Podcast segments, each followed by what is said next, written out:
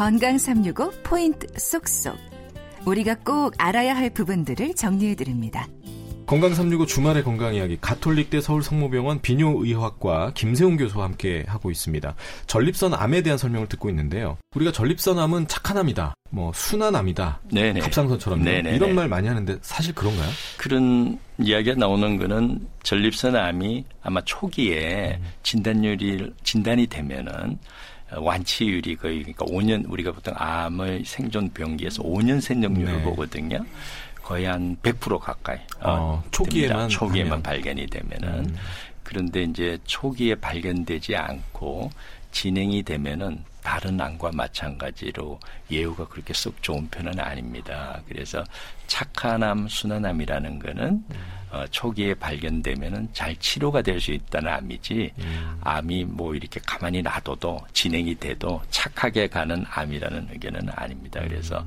초기에 암을 발견하는 게 훨씬 전립선 암은 중요합니다. 음. 예. 조기 검진이 정말 중요하겠네요. 조기 발견으로 초기 치료가 가능하고 초기 치료 결과도 뭐 좋은 암, 그래서 착한 암일 수가 있는 건데 하지만 진단이 늦어지면 뼈라든가 뭐 림프절 같은 주변 장기로 전이 되는 위험한 상태가 될 수도 있다고 하던데 맞습니까? 예, 맞습니다. 그래서 어 전립선암은 또 우리가 조직학적 그 소견에 따라서 빨리 진행하는 암들이 있습니다. 그런 조직학적 소견이 그래서 전립선 암은 뼈라든지 주위 임파선에 전이가 잘 갑니다. 그렇기 때문에 어, 시기를 놓쳐서 이 뼈라든지 또는 임파선에 진행이 되면은 어, 다른 암이 전이가 된 것처럼 이 치료가 굉장히 어렵습니다. 어렵고 또 힘들고 하기 때문에 어, 초기 암의 개, 개념이 있을 때 적극적인 치료를 하면은 이렇게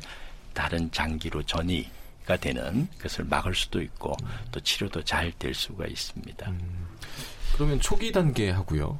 어, 전이 단계 전립선 암 같은 경우에 우리 이제 말씀하신 것처럼 네네. 5년 네. 생존율 변화가 어떻게 나타나요?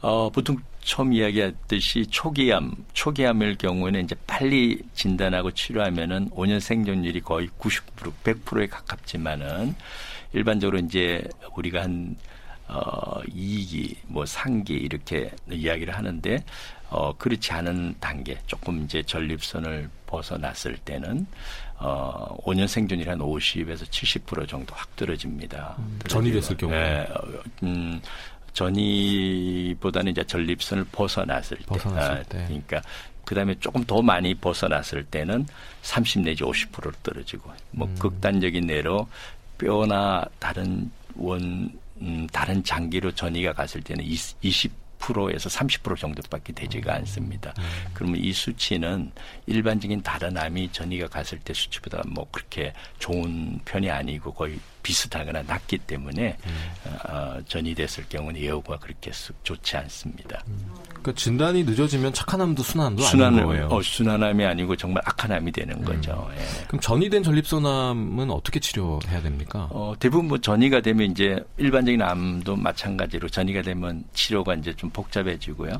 그래서 대부분 이제 뭐 항암 약제를 사용한다든지 일반 암은 다 그랬죠. 근데 전립선 암은 아주 좀 재미있는 사항은 이 호르몬, 남성 호르몬과 연관된 암이거든요. 음. 그래서 전이가 되면 일차적인 치료는 남성 호르몬을 음. 차단하는 그런 치료를 먼저 하고 있습니다. 음. 네.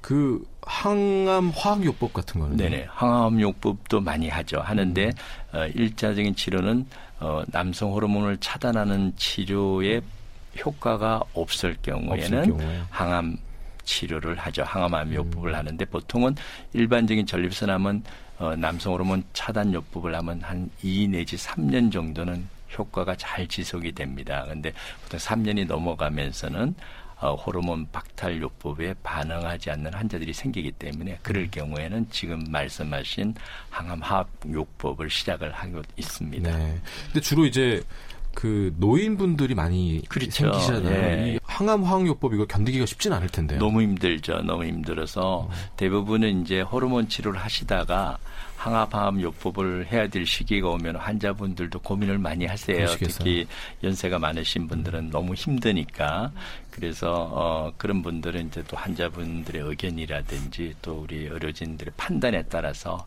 항암 화학요법을 하시는 분도 계시고 또 다른 치료를 하시는 분들도 아예 또 치료를 안 하시겠다는 음. 분들도 굉장히 계십니다. 예방법이라든가 네. 그런 그런 좀 이상 징후를 미리 알 수 있는 그런 방법은 없을까요? 아, 이상 징후를 전립선 암으로 인해 이상 징후를 알기는 참 쉽지가 않은 것 같습니다. 그래서 일반적으로 이제 전립선 암은 처음 제가 이야기 드렸듯이 어, 유전적 요인이 중요하니까 혹시 자기 가게에 전립선 암을 앓으신 분이 계시면 좀 적극적으로 전립선 암에 대해서 어, 조기 검진을 좀 해보시는 게 좋을 것 같고요. 여러 가지 육류라든지 수고화된 식생활 자체가 전립선 암의 발병 원인을 올릴 수가 있으니까 평소에 운동이라든 좀 식생활을 좀 조절을 하시고 어, 뭐 50세 이상이 되면은 어, 우리가 혈액 검사 증기 검진에서 대부분 하시니 하실 때 아이 전립선암 그 PSA라는 전립선 특이 항원을 좀 같이 체크를 해 보는 게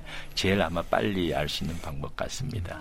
증상이 없더라도 어, 50세 이상의 남성들은 1년에 한 번씩 PSA라고 하죠. 전립선 특이 항원이라는 그 혈액 검사로 전립선 암에 대한 위험 여부를 확인하는 게 좋다. 이 점 좀 기억하시기 바랍니다.